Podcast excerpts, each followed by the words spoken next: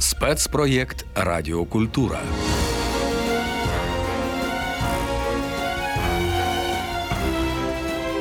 Радіопубліцистичний серіал Авантюристи. 30 історій про героїв і лиходіїв. Історії написав і прочитав відомий письменник Владислав Івченко. Батько козацтва. Або як Байда Вишневецький заснував Запорізьку Січ і військо Донське та став героєм народних пісень. Що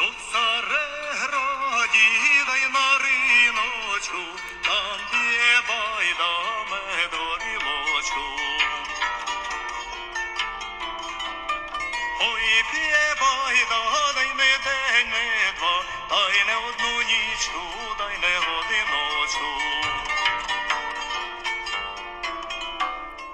Мабуть, кожен пам'ятає слова Народної думи про козака Байду, яку зазвичай вивчають у школі. За своє життя князь Дмитро Вишневецький, який став прототипом Байди, встиг послужити і польському королю, і османському султану, і московському царю, ледь не став господарем Молдови і заснував два найбільших козацьких об'єднання. А ще по смерті увійшов український фольклор. Такої шани удостоювався мало хто. Дослідімо ж етапи цього непересічного життєвого шляху. Дмитро Вишневецький походив зі знатного роду князів Коробут Вишневецьких, які починали свій родовід ще від славетного Данила Галицького, короля Русі і Великого князя Київського. Дмитро був старшим з чотирьох синів князя Івана Вишневецького від його першої дружини Анастасії Семенівни, що походила з роду князів Острозьких. Дід Дмитра, Михайло Вишневецький з Бараський, брав участь у битві під Лапушнею, де об'єднане русько-польсько-літовське військо розгромило армію кримського хана. Точний рік народження Дмитра невідомий, бо свідоцтв про народження тоді не видавали. Історики вважають, що Дмитро Вишневецький народився приблизно у 1517 році в родовому маєтку Вишневецьких, що знаходився у Вишневцях, нині це Тернопільська область. Однак більшу частину свого життя Вишневецький провів значно південніше та східніше, у степовому прикордонні, яке тоді було справжнім фронтиром, місцем постійних зіткнень кочового світу та землеробів. Мобільні загони, що підкорялися кримському хану, у пошуках здобичі доходили аж до Галичини та Волині, палили села та маєтки, забирали у полон населення, яке потім продавали на ринках рабів у Криму. Щоб протистояти набігам, польські королі і місцеві князі будували фортеці та замки, виставляли залоги. Фактично, кожен шляхтич долучався до цієї боротьби та власноруч захищав свої володіння. І дід, і батько Дмитра Вишневецького воювали з татарами, і він продовжив цю діяльність. Відомо, що перший час Вишневецький перебував у загоні барського старости Бернарда Претвича, легендарного воїна, про якого говорили, що він мав з татарами 50 битв і жодної не програв. Очолював Вишневецький власний загін та так успішно, що у 1551 році король Сігізмунд II призначив його старостою Черкаським та Канівським.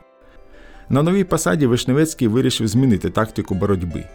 Якщо раніше залоги чекали нападу татар, які часто атакували несподівано, постійно змінювали напрямки ударів, то Вишневецький запропонував перевести бойові дії у степ, створити там укріплення, з яких можна було атакувати татарські кочів'я і турецькі фортеці на березі Чорного моря.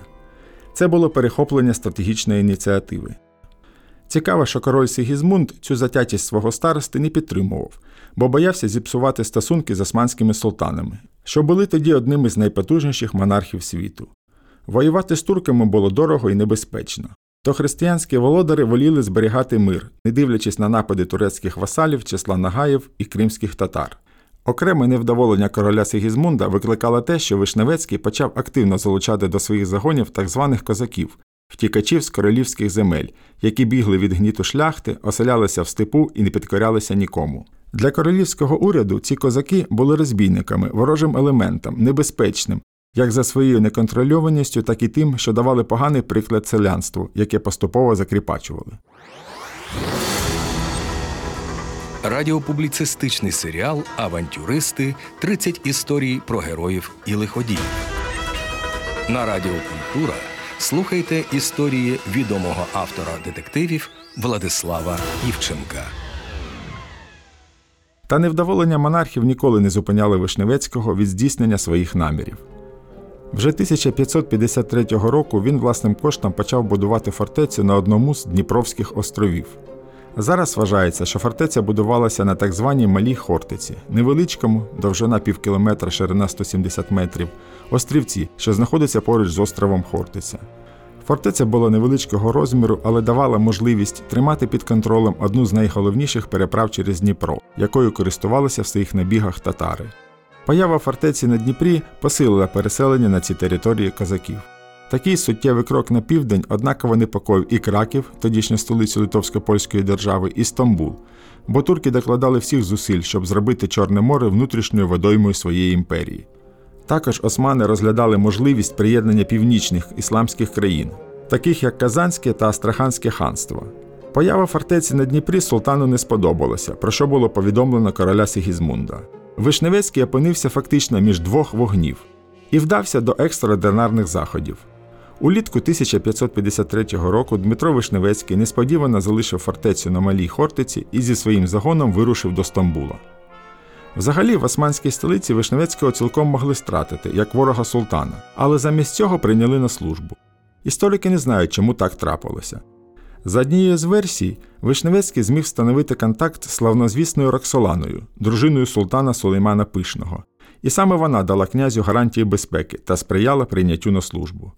А можливо, султан хотів використати Вишневецького у своїй грі в північному Причорномор'ї. Стосовно від'їзду Вишневецького, треба пояснити, що в ті часи національних держав ще не було, не було і громадянства, а також супутних прав та обов'язків. Селянин працював на свого шляхтича, а той служив своєму пану, але міг перейти до іншого. Відбуття Вишневецького до Стамбулу не сприймалося тоді як зрада, лише як зміна сюзерена. Таке тоді траплялося часто. Тим не менше, у короля Сигізмунда були схвильовані, бо боялися, що Вишневецький може навести на литовсько-польську державу турок. Однак Вишневецький прослужив у султана усього півроку, а потім несподівано повернувся назад. Його викликали до короля на розмову, яка цілком могла закінчитися арештом, а то й стратою. Разом з Вишневецьким відправився до столиці його старий бойовий товариш воєвода Микола Синявський. Удвох вони змогли переконати короля, що нічого поганого Вишневецький не зробив. Йому було дозволено повернутися на Малу Хортицю, де він добудував фортецю. Саме з Малої Хортиці Вишневецький вирушив навесні 1556 року в похід на османські фортеці Іслам Кермен, турецькою це означає фортеця Ісламу, і Ачі-Кале. На місці першої зараз знаходиться Каховка, а на місці другої Очаків. Похід був успішний. Хоча самі фортеці, оснащені гарматами, узяти не вдалося, козаки захопили табуни коней і багато полонених. Вишневецького спробував переслідувати Калга Султан, друга за впливом особа у Кримському ханстві, але козаки відбилися. На їхньому боці була перевага у вогнепальній зброї, а далі зі здобичу відступили до Черкас. Хан Девлет Гірей став вимагати пояснень у Сігізмунда II, а той відповів, що нападав зовсім не Вишневецький, а козаки московського царя.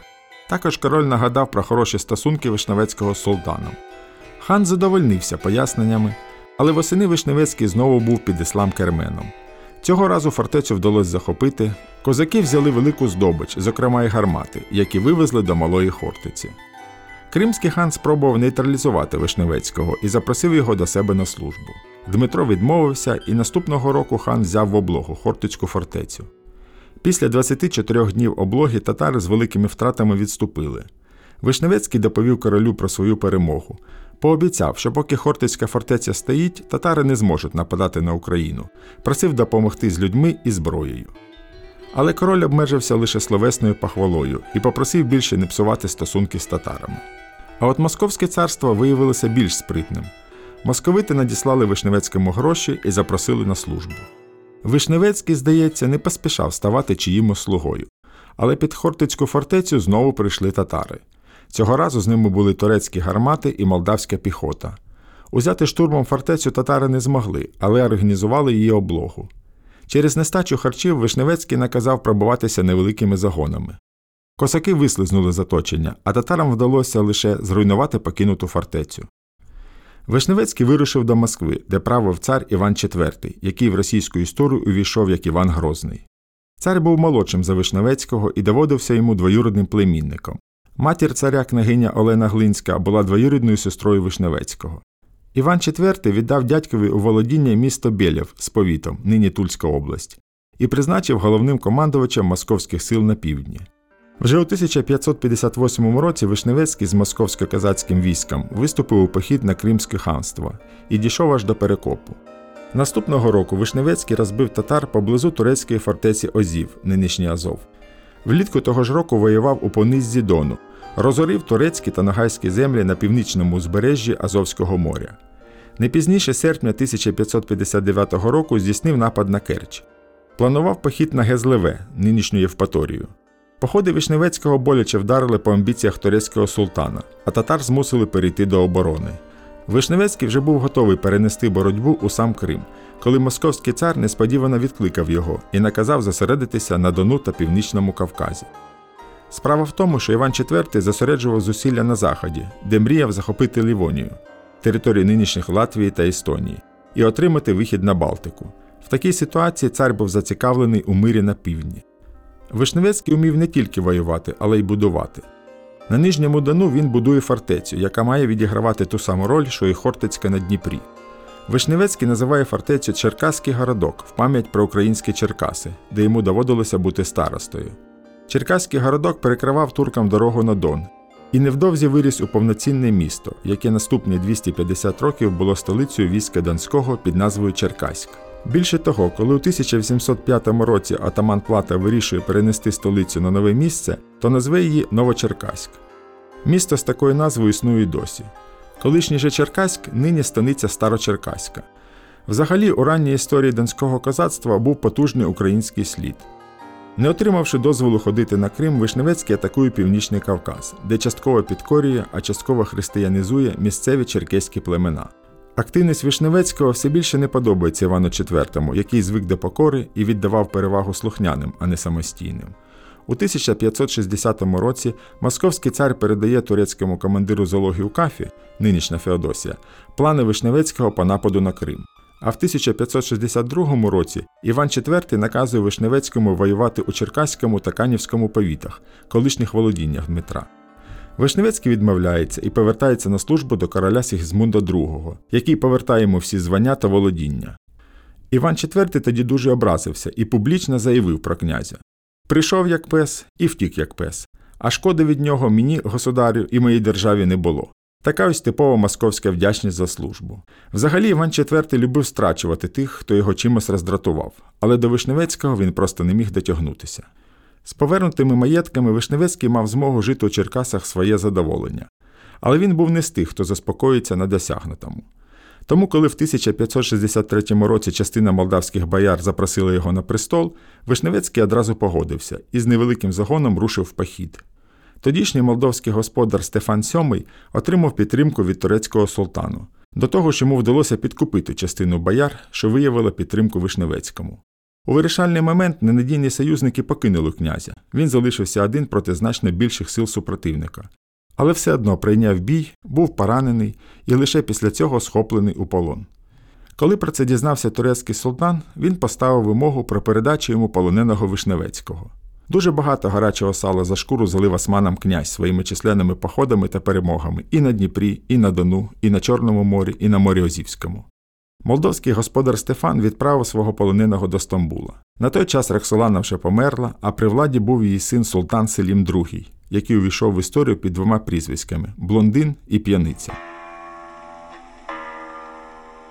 У Стамбулі Вишневецький нібито отримав від Селіма II пропозицію поступити на службу.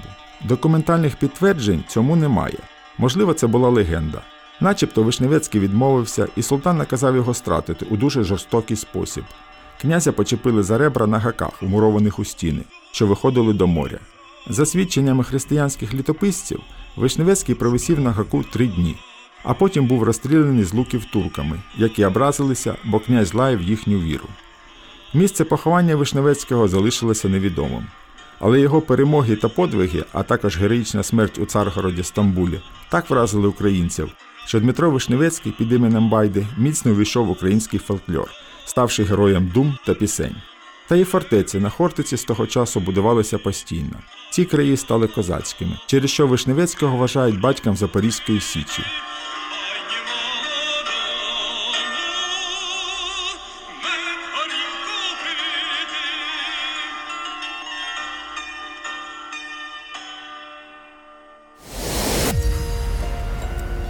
Ви слухали радіопубліцистичний серіал Авантюристи 30 історій про героїв і лиходіїв.